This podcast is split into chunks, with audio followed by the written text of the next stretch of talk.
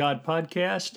My guest today is Dr. Joel Hunter, who until recently had served as senior pastor of the 20,000 member Northland, a church distributed just outside Orlando for more than 30 years.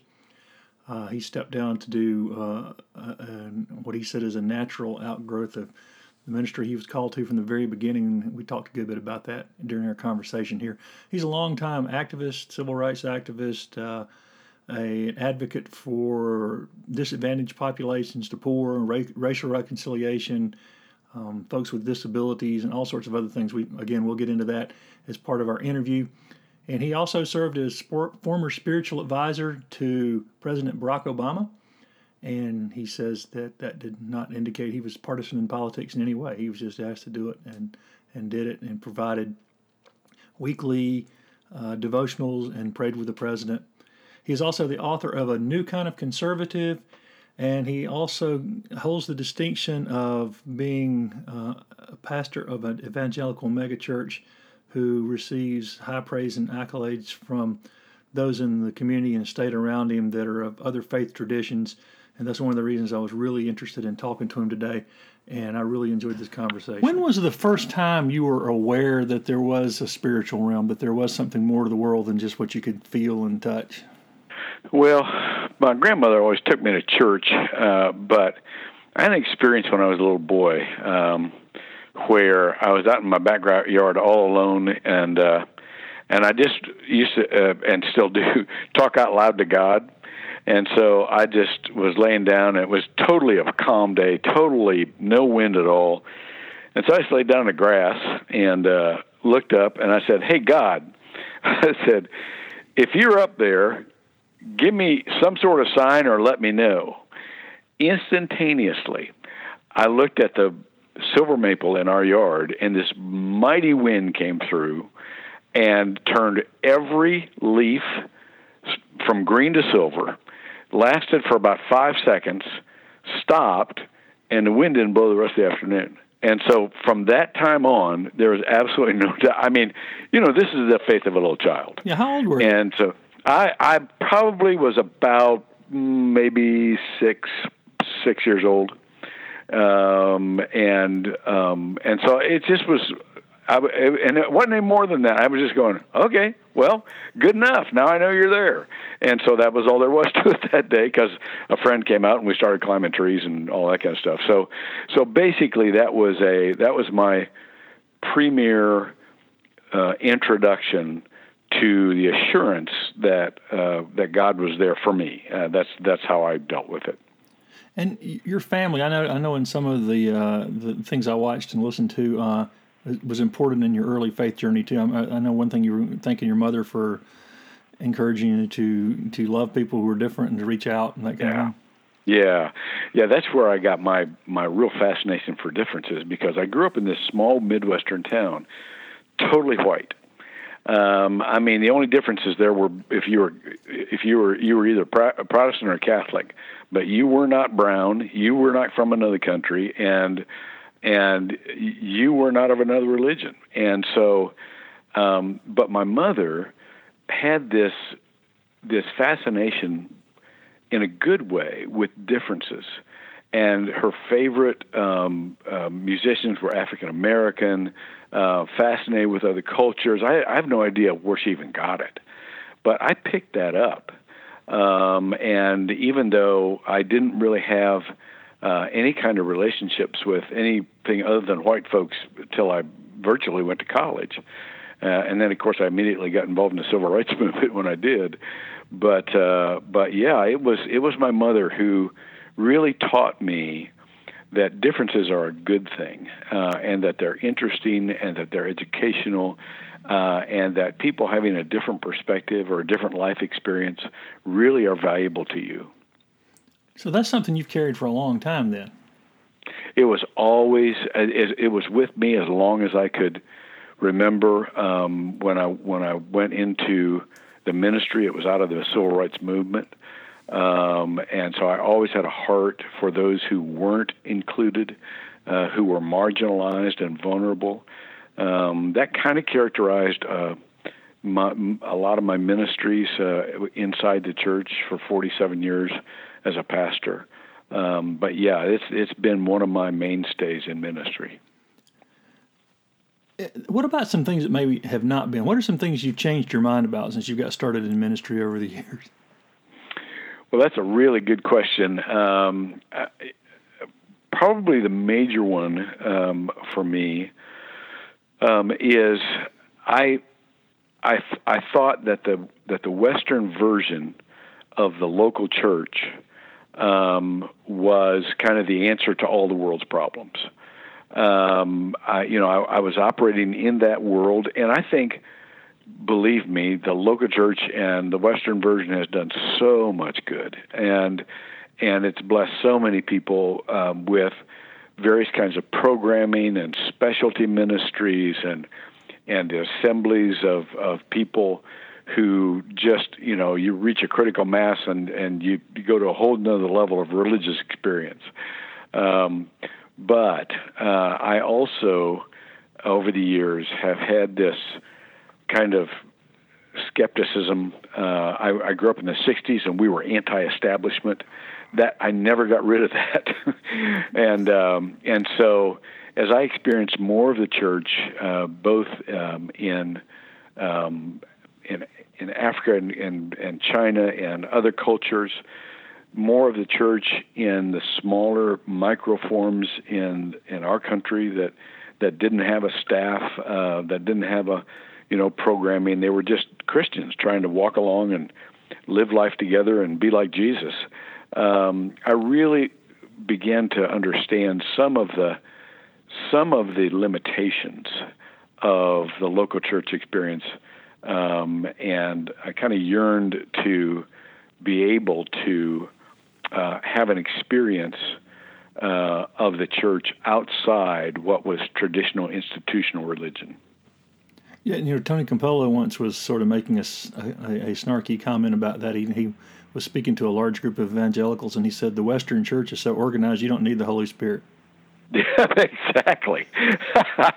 Tony's a friend of mine, so I can I can just hear him saying that. uh, and and and it is it's, it's true. If you're if you're organized, especially there's a there, there's kind of a spirit of control um, in many um, many churches. Not being mean, but just trying to trying to keep things organized and you know guarding against heresy or but what what happens is that you develop this kind of quenching of not just the spirit, but the entrepreneurial ministry that you could have if you just imagined ministry outside of a religious setting. So, yeah, that's it's definitely a, it's definitely something that we need to we need to work on. Well, some of that though is even taking a strange side road in that a lot of the big churches, and I've been involved in a number of them, um, have sort of taken the Peter Drucker books and put Bible verses with them and become management leadership oriented. You know what I'm saying? They've taken another another exactly. Western side road that's not even what we're talking about. Exactly right. I the the organization we don't even realize we're doing this, but we um, have organized the church either out of the corporate model or out of the military model um, because it's what's most familiar at least in this era of um, of organization. Um, and really, uh, you know, I wrote a book, uh, the Church Distributed book, where we tried to organize out of the nature of God, because the church should be in the image of how God's nature expresses itself, rather than um, some artificial um, ecclesiology or artificial tr- structure um, uh, of of what we're used to operating in in the U.S. especially. I want to get back to that in a minute, but I do want to know a little bit more about Lakeland. What what led you to start that church? Sounds like we're talking about that already back in '82. And how has your understanding? Again, these are some things we're already talking about of church uh, changed as your congregation grew from 11 to 20,000. Yeah, well, uh, it's Northland and and and yeah, Northland. I'm and, sorry. I yeah, that's all right. No, I, I it written down wrong and read it wrong. That's, that's all right.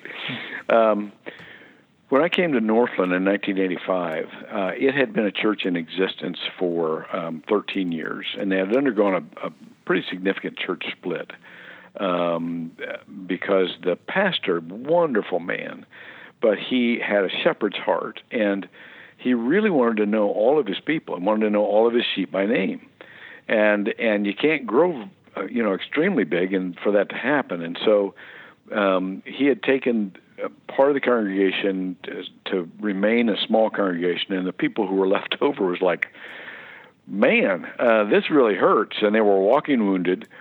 But they were people who believed, look, it's not up to us to decide the size of the church. That's up to God. Our job is to love everybody who walks through the doors. And so that's who I came to.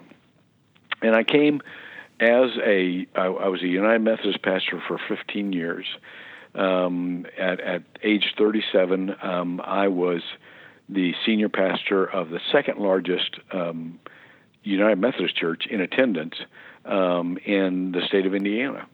So I had I, I had gone up the the realm pretty fast in the organized church, but then my old anti-establishment stuff began to kick in, and I'm thinking this is this is I'm in danger here because I could get just sold out to an organization and and to all of the perks and all of the you know accolades and all that kind of stuff. And so there was a part of me that said i need to start over. I need to start simple.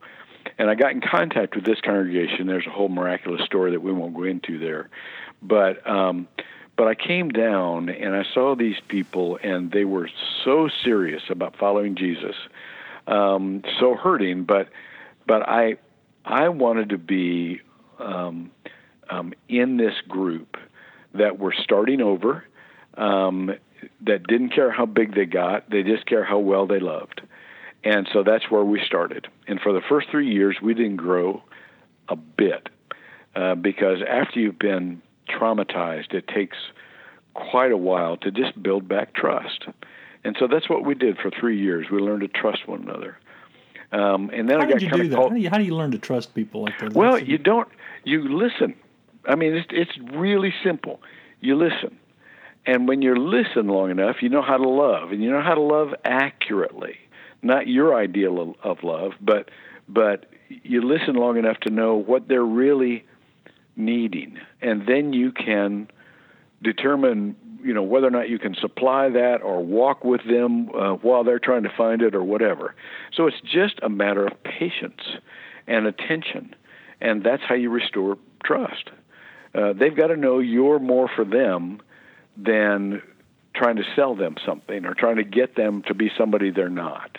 And so that's what that's what we did for three years.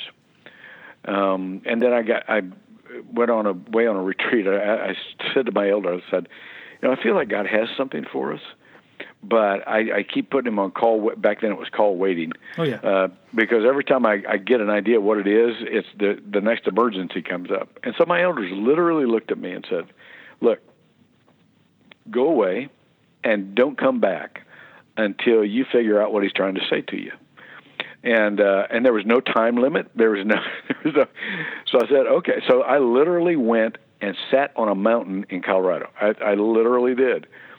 And uh, and during that time. Uh, you know, as I said, when I get alone with God, I talk out loud to Him and I ask a lot of questions. And and so I asked Him. You know, I was pretty frustrated with the church at that point. point, and I said, Lord, I've been doing this for a while now, and there are people who have been Christians for so long, and they're still totally immature. How can you be a Christian that long and be so immature? And this is this is the answer I felt like I heard. You train them to be that way and I was insulted. Uh, and I, and so I, I, I said out loud, I said, "What do you mean?" He said, "Think about this for a minute." He said, "Every weekend you get up and you teach them three new spiritual principles from the Bible, um, and then the next weekend you give them another three new new spiritual principles. In other words, what you've just said to them is, you don't need to remember these last ones because I got three new ones for you." who can live by 150 new spiritual principles every year? He said, stay on one subject long enough that they can actually live it. So I came back and I said this to my elders. I said, I really believe that God wants us to stay on one topic that's been that's been woven through the theme of Scripture from Genesis to Revelation for at least an entire year. And my elder said, "Well, sounds kind of boring, you know. Sounds, it'll be repetitive, but okay, we'll give it a shot." Well, during that time, we went from 400 during that decade. We we did it for 10 years. During that decade, we went from 400 to 6,000 in worship. And it happened for a very simple reason. We weren't trying to grow. We've never been a church growth uh, um, um, congregation. But people not only learned what Scripture was saying, but they had time to apply it to their lives. And other people were seeing a difference in their lives, and they wove it into their characters, and that makes the church grow. So that's how we, that's how we began this unbelievable growth um, that we had. Well, I'm glad you said that because you know one of the things I've witnessed, um, and you know several of the things you said. We both kind of came out of the civil rights movement and these other things. Um, you, you, know, I, I went the other route early when I got out of seminary and would go and, and try to straighten the churches out and get fired rather than try to They thought they wanted yep. somebody out of the Jesus movement who was a firebrand, and it turned out they really didn't. yeah, time. exactly. But you know, people can they can only love to the degree they've been loved. And yeah, um, correct. And like you were saying earlier, that takes so much time that it it it kind of um, it runs counter to what people have been taught in seminary and church yep. growth seminars and books and conferences. Yep.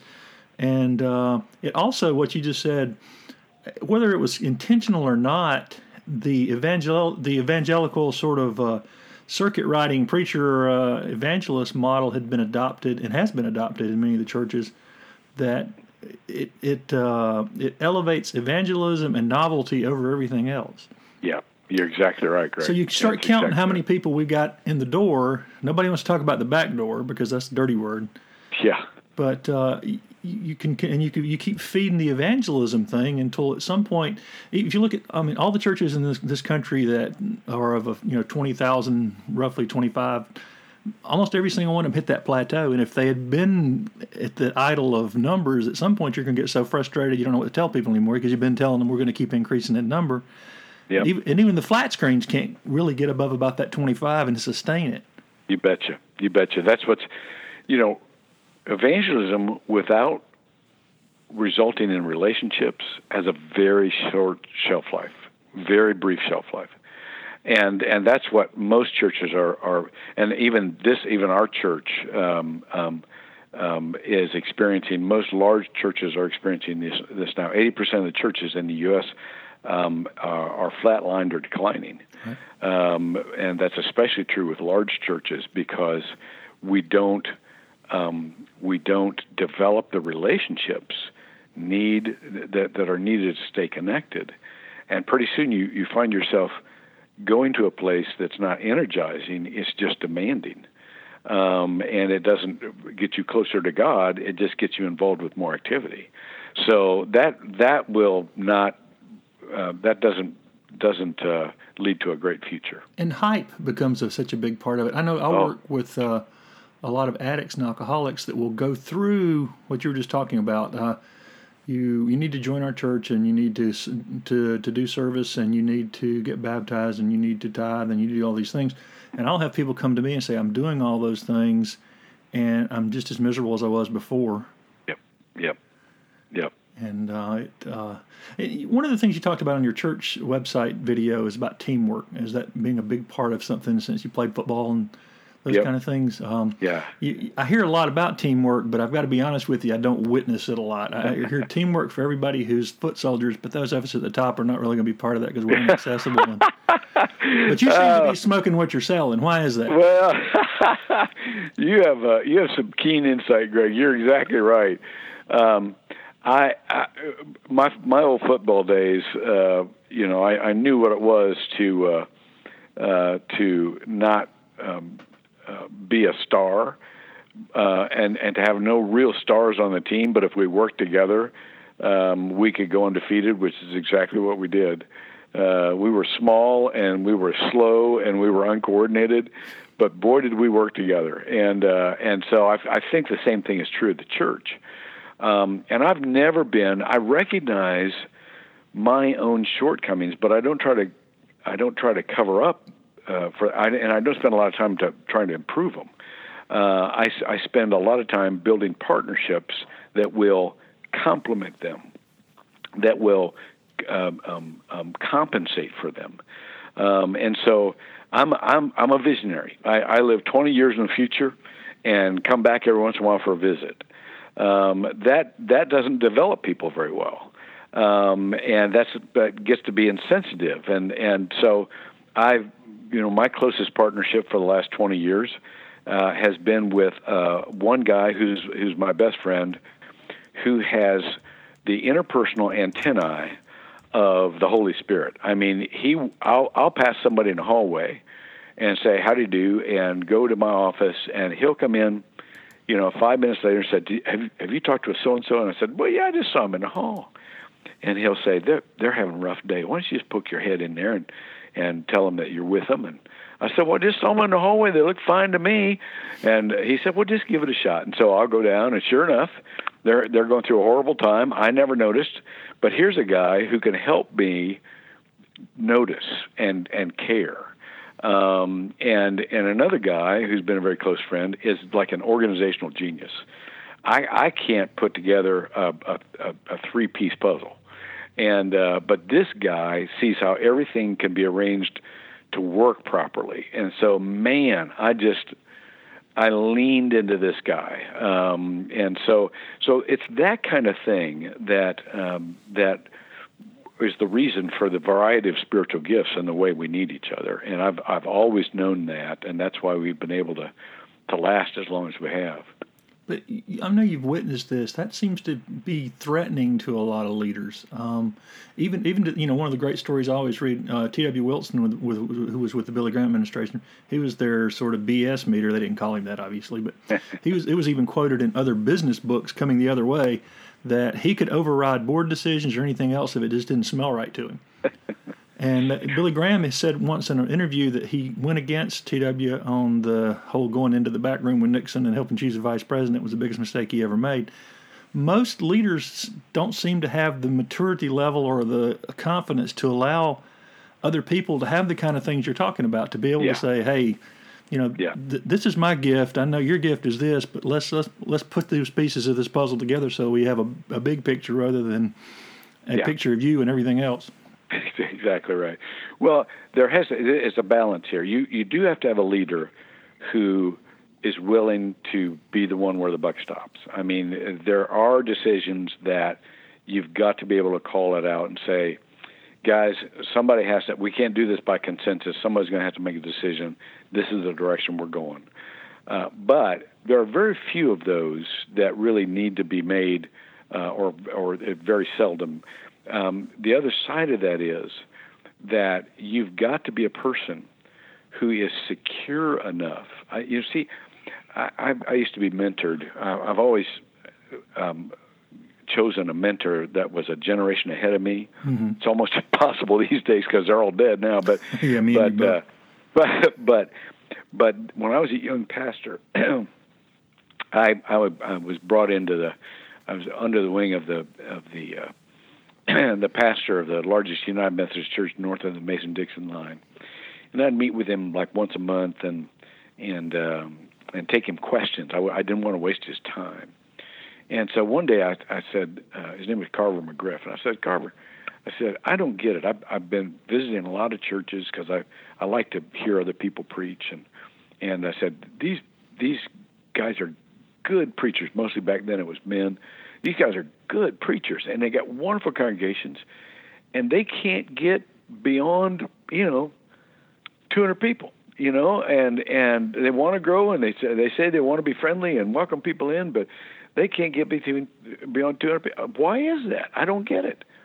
And he just smiled and he said he said it's very that's a very simple answer.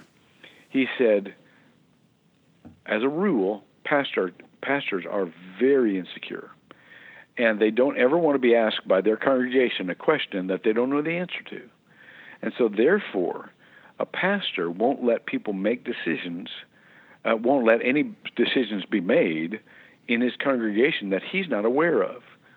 Now he said, I want you to I, I want you to just think for a moment. How quickly do you reach a cap on the things that you can be aware of? Because that's how many people you'll have in your church. And I thought, man, there's there's some gold right there. So I determined from then on not only not to need to know everything that was going on, but not to want to know everything that was going on. Um, and to and to look to people who knew way more than I did about any specific area, and just to trust them. Well, you know, as, as a journalist of many decades, one of the things I've tried to train people to do is the the power and uh, credibility that's established quickly when somebody says, "I don't know." Yeah, exactly. Uh, yeah, I begin to trust right. that person immediately when they say, exactly. you know, Yeah. obviously as a journalist, I want them to say, I don't know, but I'll try to find out for you. But, you know, but Mm-hmm. just being honest, is- and it's a rare commodity anywhere, not just in the church. Oh yeah, yeah. It, it explain, you mentioned this earlier. Explain again to me a church distributed. I'm still trying to get my head wrapped around that. Well, it's a fairly uh, simple concept when you look at how nature is constructed. Nature is constructed in ecosystems. Um, um, when you look at how and and and really um, systems, computer systems are are constructed uh, out of that um, out of that same kind of mentality. You remember the old? Com- uh, you and I were both old enough to remember when computers um, had all of their capacity in a mainframe, and these mainframes were sometimes as big as a room, you know. But but but that's that was all its capacity, and and so in order to get the the the answers that you needed or the information, you had to go into that mainframe. As cu- computers developed, um, they developed into networks. That is, not all the capacity was in one computer. All capacities were in the network of the different uh, computers that were that were that were tied together. That's where the capacity was. The church is like that. The the original church wasn't you know there, there was a there was a Jerusalem church that kind of said, hey, if you get in trouble, we'll be the Supreme Court or whatever. But the original church was just a a network of churches tied together that shared both leadership and resources. Um, and and and they didn't claim to be the whole church, and there wasn't, you know, First Church at the at the corner of Main and Sycamore. Um, when Paul wrote letters, he wrote them to the churches of, um, and to the different Christian organizations in the in the in the area. And so the whole idea of the church distributed is that the church is more a family of families and a network of networks. Um, and anytime you get um, a a mega church that is supposed to have all the answers, um, then you're pretty soon going to be dependent on your your programs, which become quickly a menu. And when you have a menu, you have cafeteria Christians.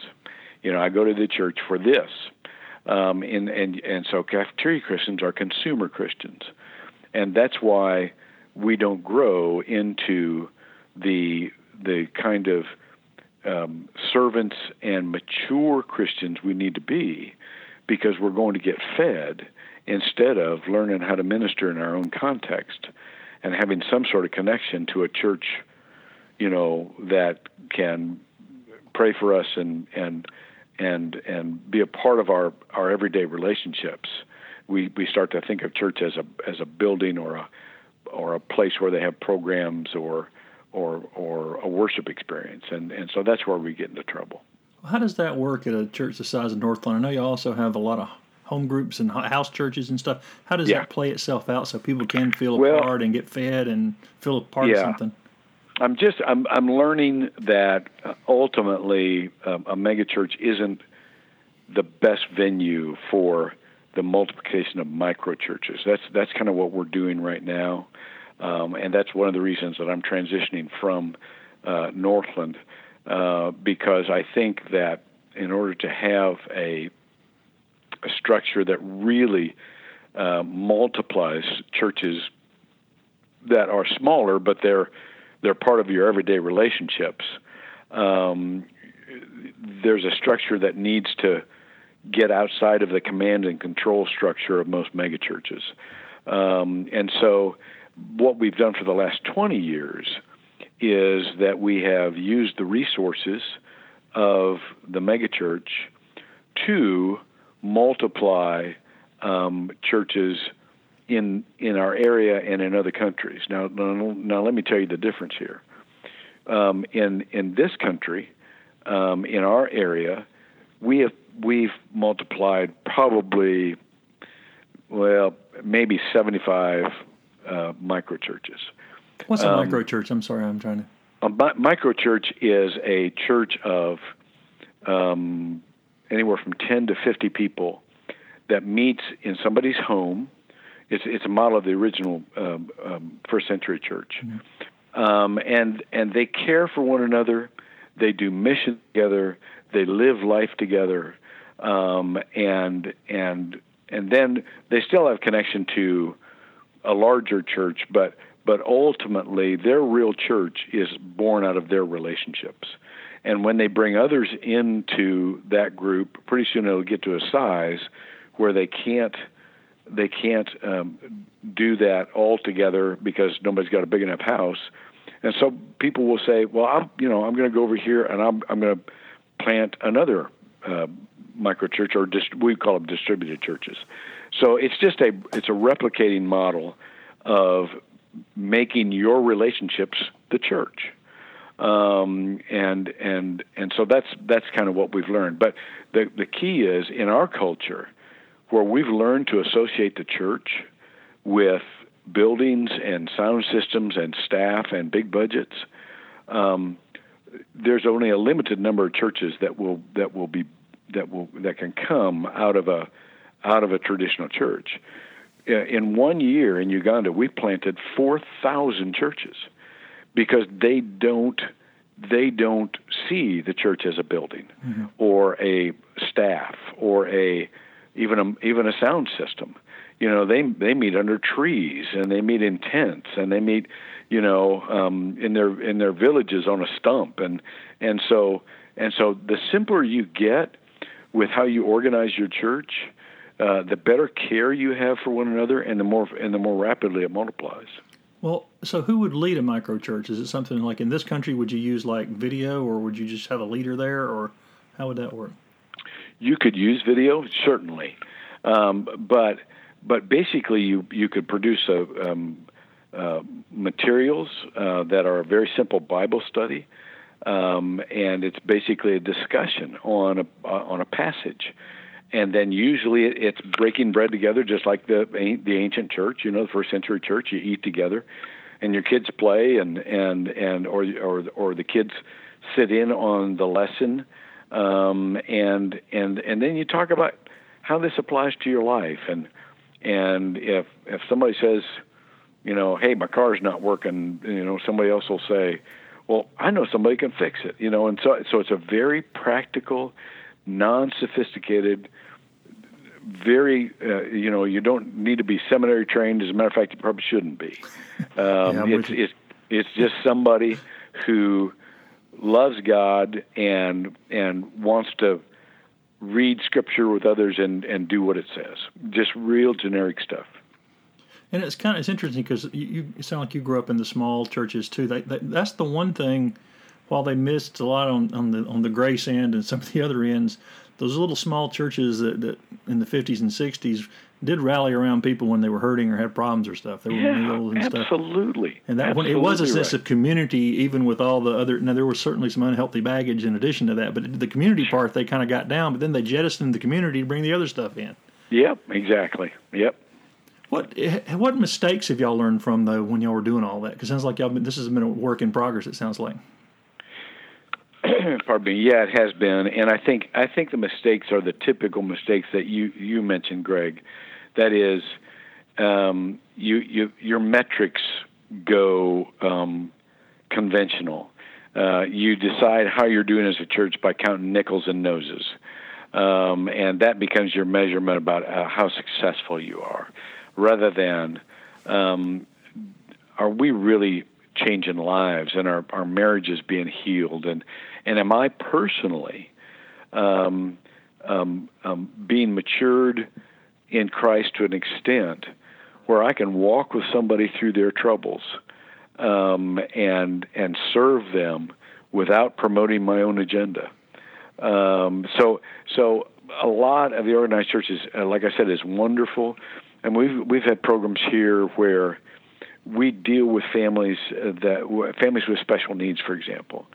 The disability community in many of our many of our cities is largely invisible because people are embarrassed and they don't want to they don't want to bring their their people to church because they're, they're afraid they'll be disruptive and so on and so forth. We've got a spectacular ministry here that says we want your folks. You know, we'll we'll we'll incorporate them into our community and so on and so forth. Well, that's something that that an organized church can do that maybe sometimes um, um, a smaller church would would have a little bit more trouble doing, um, at least to scale. Um, and you know, youth groups and and children's Sunday school curriculums and so on. Those things are those things are wonderful, but the trade-offs are that relieves the the parents then of taking spiritual responsibility.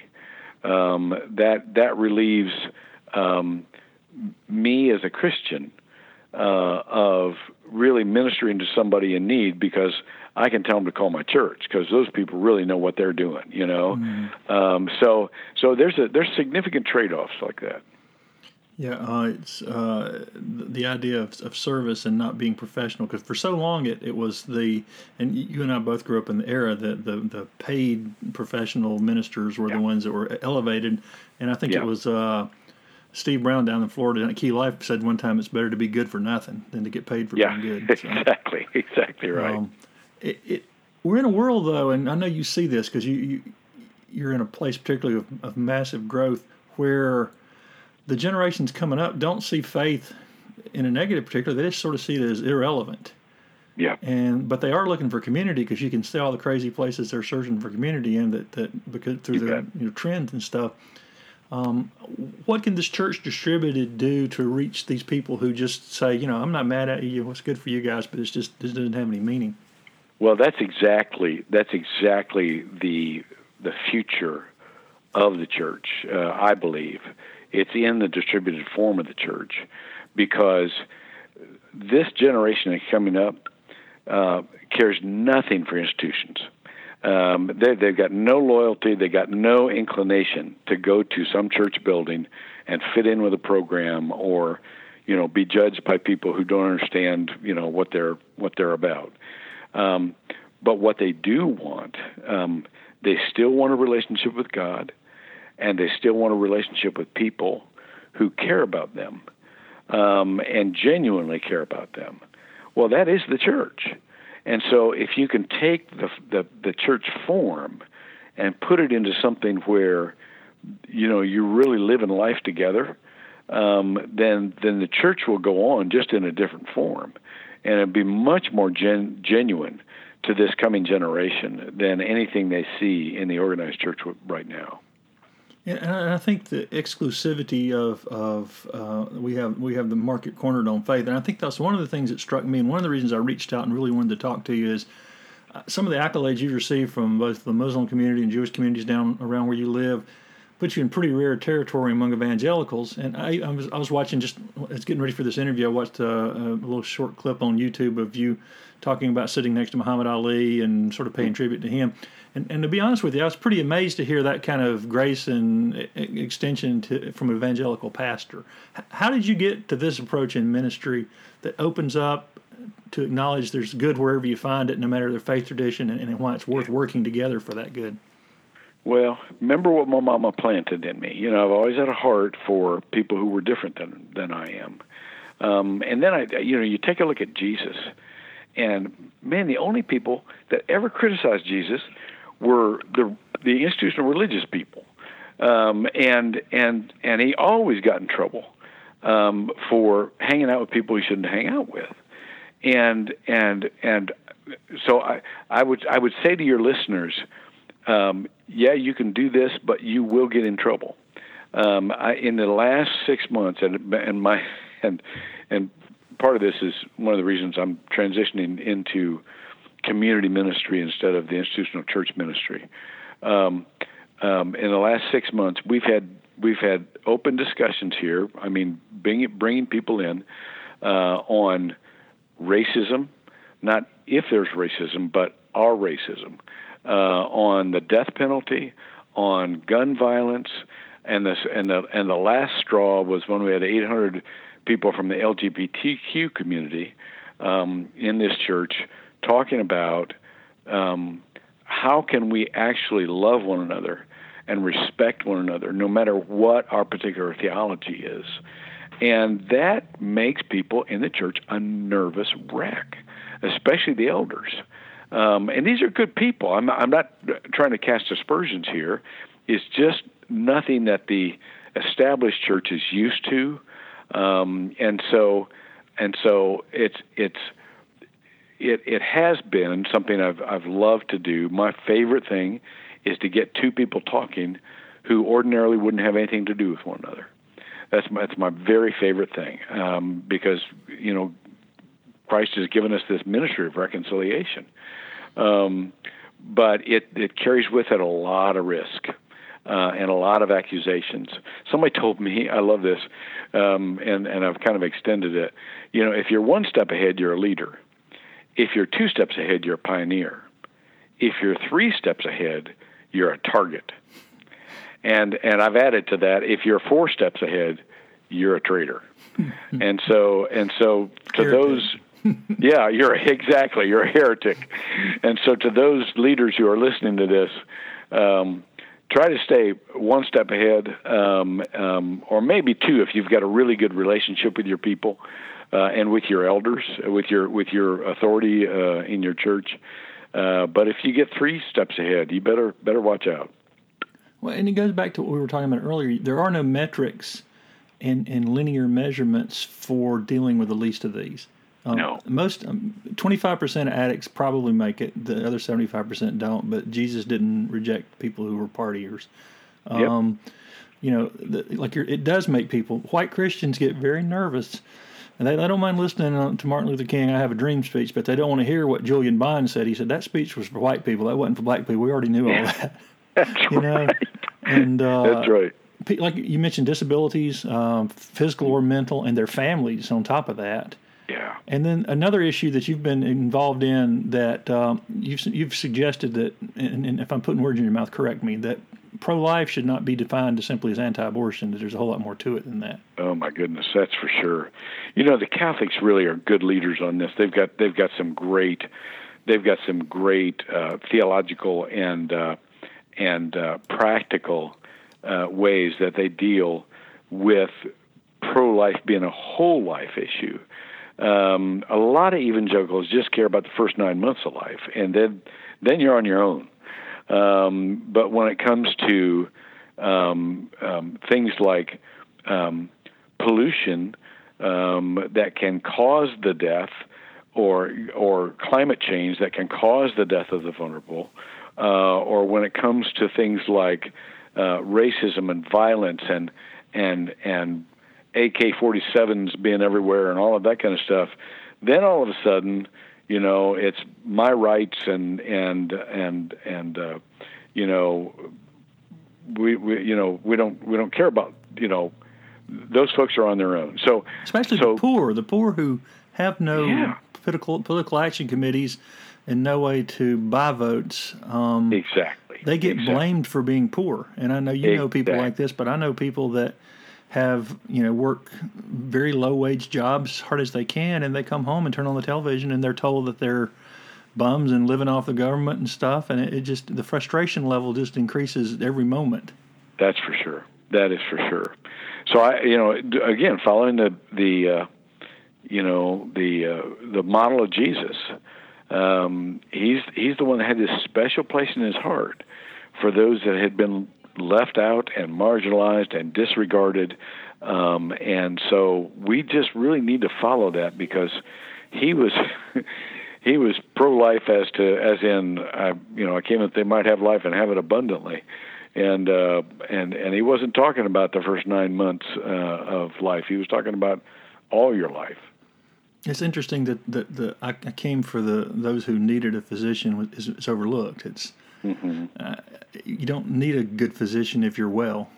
Yeah. And uh, yeah. Of course, the honesty kicks in there. How well are we? That's another story for another time. but uh, who have been some of the greatest influences on your message and ministry? Writers, speakers, friends? Who who've been big big influences on your life? Well, of course, my wife. She's my very best friend, and uh, and I've loved this woman for. We've been married for 45 years, and and she's she's just huge in my life. Partly because she's wired completely different than I am.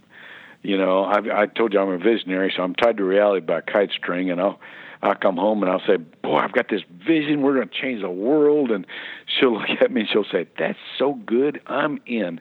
Now, what would be our first step? And, I, and I'll I'll rock back. I say, steps. There are steps, you know, because in me, in my mind, it's already accomplished. But so she's very concrete, very practical, um, and so she's been a huge influence in my life. Um, um, there have been people, of course, Martin Luther King Jr. Um, was was my model growing, you know, starting out. Um, there have been certain preachers. Um, J. Wallace Hamilton. Not, not many people know that name anymore, but he was an old Methodist preacher that just just was a master uh, storyteller um, and and preacher. Um, loved listening to him. Um, and there have been others, uh, you know, on, uh, like my other partners that I have in ministry. But a lot of folks, um, I get my main um, inspiration from people who aren't famous. Um, I mean, I used to I used to be astounded when I was uh, when I was an old Methodist minister um, because I, I I I went I had, I had a pretty nice churches, you know, or growing churches. And I would go to these little country churches, you know, and I'd see these guys that got they were dirt poor, paid nothing. Their their congregation were always trying to take them down, um, and and I kept thinking, why in the world are they doing this? It's just because they were trying to follow Jesus, and I grew I grew such admiration for these guys and I thought, if those guys can work under those circumstances, who am I to gripe about the little few problems I got? So, so a lot of those guys were kind of my my um, spiritual inspiration. So um, that, that's interesting because it, it, reminds me of, and I'm just it left me, but one of the church fathers had written a parable that uh, the uh, Jesus comes back to heaven and he's telling everybody what happened, and they said, "Well, you know, you had like eleven people and they all ran away when they crucified you. what, yeah. What's the next plan?" He goes, "I have no other plan." You know? Yeah, yeah. But exactly. uh, evangelicalism seems to have this incredibly strong attachment to hell. It's a, it's a central part of the message in most of the nation's largest churches. Uh, why do you think that is, and do you believe in a literal hell? Well, I do. Probably not like uh, everybody else believes in it. I'm, I'm kind of a C.S. Lewis, the Great Divorce kind of guy. Mm-hmm. Um, but uh, but yeah, I, I I absolutely believe that people absent themselves from God. Um, uh, I do believe in more of an inclusive atonement than an exclusive atonement. Uh, but but the reason that um, evangelicalism seems to be more exclusive and more black and white um, is because it gives them the it gives us I'm I'm one of them um, gives gives us the intensity we need uh, to really make a difference. Um, uh, you know, I, I can remember asking a bishop one time when I was growing up when I had a bishop.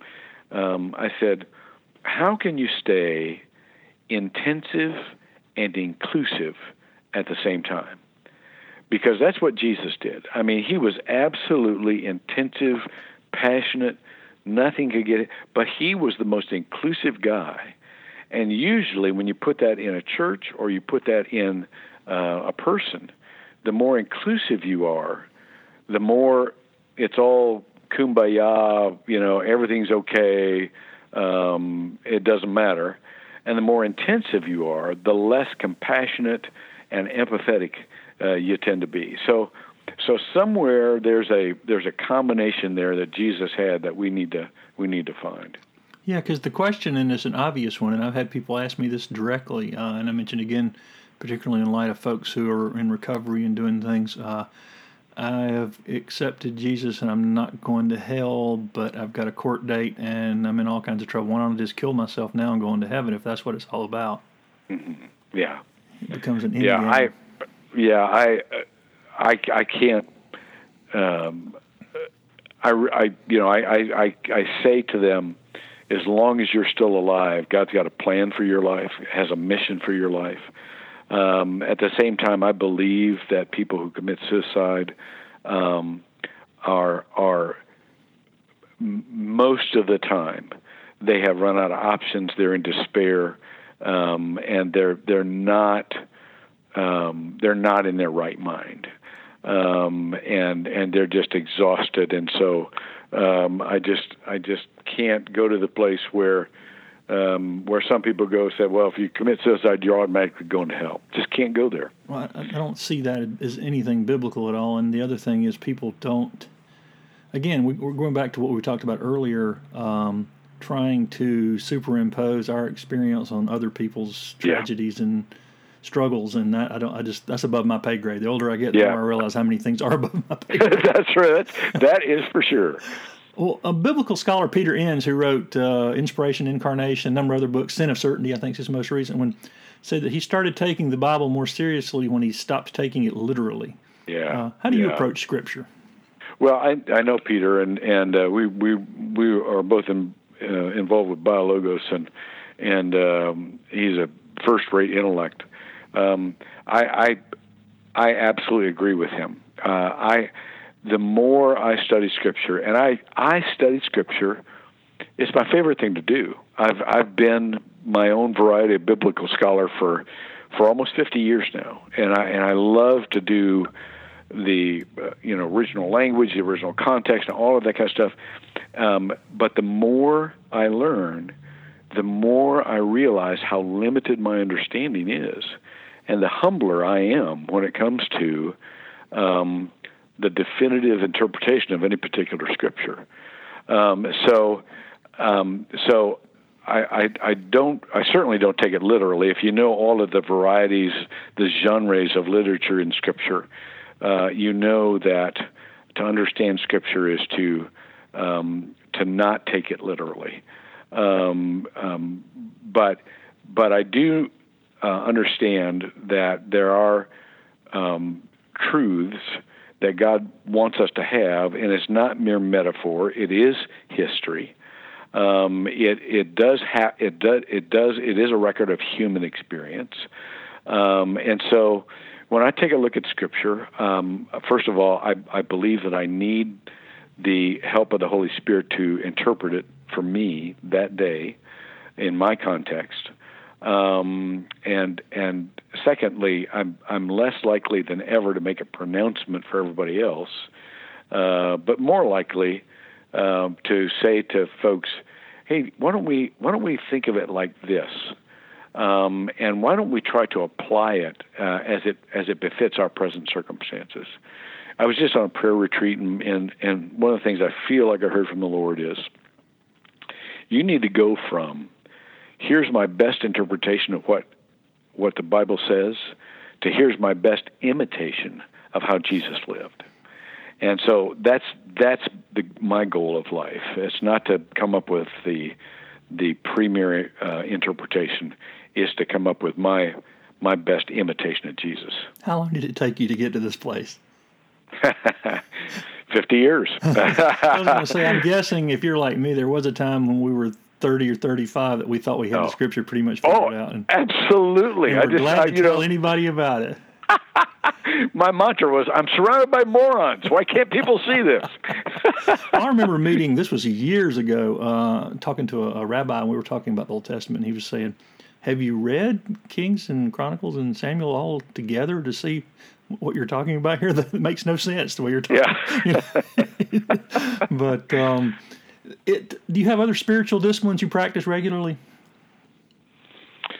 Um, well, I I fast periodically, um, and that's just because appetite appetite's one of my temptations, and so and and I've got I, I grew up in a family of alcoholics, um, and so I, I I never drink because I know I could go there really quickly, but I also know that I, I, I tend, because of that background, to have a problem with with appeasement of appetite, and so to you know, in Paul's words, I I buffet my body, not buffet, but buffet my body, um, and so there's a I I keep in good shape physically.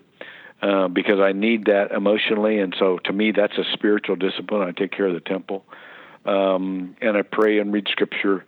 Uh, but my main spiritual discipline is to continue to learn how to love people. The greatest discipline, if God is love, that's the greatest spiritual discipline you can exercise. Um, and so that's that's what I work on every day.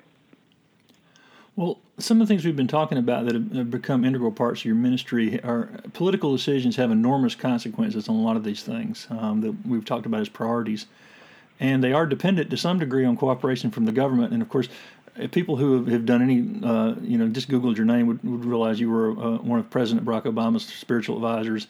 Um, if our current president asked you for spiritual advice, where would you start?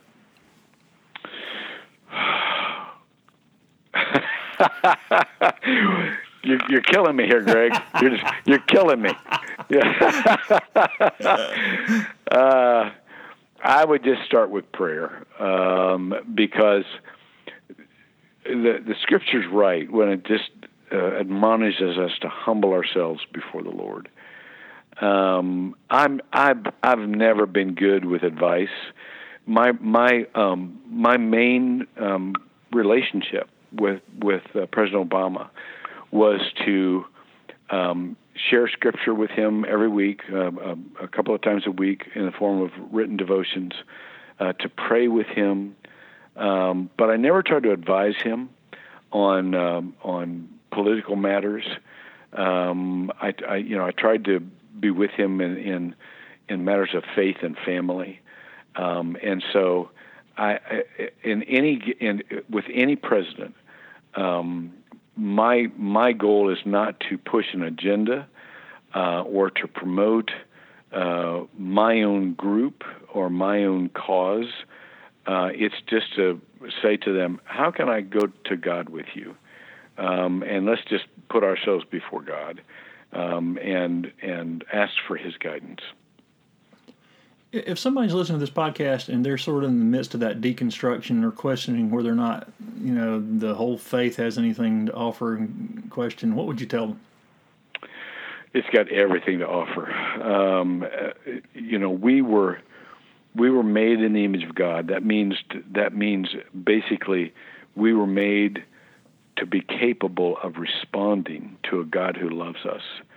Um, and so if you can if you can get past what you think of as a religion and you can enter into a daily relationship where you just share with God what's on your heart um, and open yourself to this this one in which we see God best, you know, this Jesus, uh, and and the kind of life he lived, your whole life will change um, um, and and you will see what what serving others.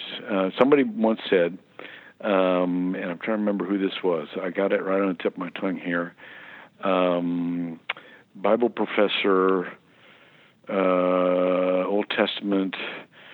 Uh, I can't come up with it, but anyhow, he said, righteousness is disadvantages disadvantaging oneself for the sake of others that we spend so much of our time trying to carve out our own power and our our advantage. And if we can let go and just walk with God, knowing that God will give us what we need, um, seek first the kingdom of God, and all the rest of the stuff is added to you. Um, and and live a life of love and service, boy, your whole life will change. So I think faith has everything to do with it because without faith, you're right back into the rat race, and you're trying to trying to get everybody to do what you want to do and and get advantage, and and it, there's never satisfaction or fulfillment in that. What two questions here? What will you miss most about being pastor at North, senior pastor at Northland, and, and how much more are you going to be preaching? Um, I will. Um, I will miss um, being with people every week. Um, I, I love this congregation. I love these people, and we've been through a lot together. We've been through their sorry, we've been th- through their tragedies and through my tragedies, and we've gone through a lot together. And uh, I'll miss them. Um, and uh, but I, I but I'll still be teaching every week in the middle of the week, as I said, in, in a non-religious setting in a civic center near near here, and I'll, and I'll be taking up a collection. I don't need a salary anymore because I got enough money. I can, you know, when you're old, you can live off Social Security. Yeah, we've always lived very modestly. Uh, bless my wife, and so we got plenty of money coming in from Social Security and a little pension, and um, so now I can just go out and give my life to the poor. Uh, but I'll be teaching every week um, and um, helping people follow Jesus outside a religious institution. Yeah, tell me a little bit more about that next phase of your ministry, that that midweek uh, Bible teaching outside the church. What else are you going to be doing as as your new ministry, next phase of ministry here? Well, it's uh, I am the uh, the chairman of the Central Florida Commission on Homelessness here, which involves all of the the city and county governments and and the large corporations, you know, the Disney's and the and the you know the um, Magic and and uh, Florida Hospital and so on and so forth all of us as a, as a region um, are are are addressing homelessness in our in our area in the in this in this tri county area. Uh, but what what all of us realize is that we will never be successful at this without the full engagement of the faith community, um, because because you can throw all kinds of money at this stuff, um, and and it and it and it only relieves some of the symptoms until you have personal support and engagement with families to walk through this situation, um, you, you, are not going to get people back on their feet. You know, uh, Leo Tolstoy in Anna Karenina starts out with this: every happy family is alike, but every unhappy family is a, is is is unhappy in its own way. Mm-hmm. And so and so until you can go to these disadvantaged families and you can say, I'm going to. I'm going to put somebody with you to walk through this with you. Um, we will never be specific enough to help them long term. So the faith family uh, or the, the faith communities are really going to be especially helpful with families and children. Um, and that's where we can fill the gaps. And so that's what I'm going to be doing. I'm going to be, we've we've formed a community resource network. That's what we're calling it, and we're engaging all of the faith communities to inventory what they can do. Um, even if it's service, you know, if somebody's car breaks down, you know, we can go online and and we've got four mechanics that say, hey, if a lady needs me to fix her her car so she can get to work, I'll be glad to do that, or babysit, or transportation, or you know, what what whatever people can do. Um, or I've got a I've got an apartment, you know, and I can I can house a family um, and um, so, so that's what we're going to be doing directly with uh, the homeless and the marginalized of our area. And it sounds kind of like you've been headed in this direction a long time. I have been. I'm coming home. I'm coming home. This is how I got called into the ministry, and this is how I'm finishing up my ministry. Do you have anything else in the works? New book? Anything people can look for? Well, I'm I, I I'm not far enough in this last leg to to guarantee anything, but I'm learning some stuff here um, after 50 years that may be of some value at some point down the line, and and um, and so I'm, I might write something, but uh, nothing right now. Well, these last two questions I ask all my guests on the podcast. The first one is, "Who is Jesus?" Ah, Jesus is um, Jesus is the personification of God. He is not only um, the uh, third person of the Trinity, but he is the model for the least of all to live and learn how to love. And so that's who he is to me. And the last question What's the last thing that you can remember that made you laugh so hard you could hardly catch your breath? um, that's that's a real. I we laugh a lot every day, And so usually it's not a joke. It's it's it's somebody just goofing off, and we get each other stirred up. Um, and one of the things I love about the the staff that that we we assembled over the years, and this new staff, is that you know you're not having a successful staff meeting unless you're all laughing so hard you're spitting something up. Um, and so, but I can't, I can't recall, I can't recall what it was that made me laugh. But I, I've, I've laughed a lot so far today. Uh, it's just how I live.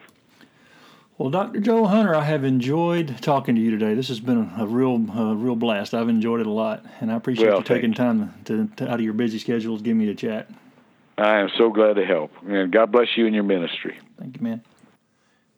It's always good to talk to someone who's been a frontline pastor for a long time and who's seen the, the success in terms of uh, numbers. As we talked about, that was not really a good measurement of success, and that the idea of micro churches and other things. Also, Dr. Hunter's commitment to continually um, speak up for the those who don't have a voice, and the fact that he is at 69 stepping down to from the uh, pastoral role at a big church to take on a larger ministry in the community to spread, spread um, spiritual hope and to be an advocate of any of the groups that are doing anything good there in Central Florida.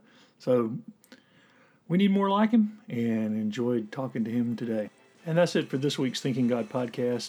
Join me next time when my guest will be Ashley Cleveland, who, if you're familiar with her work, you'll be excited to hear her talk about music and recovery and other things. Until then, get out and do something to make the world a better place.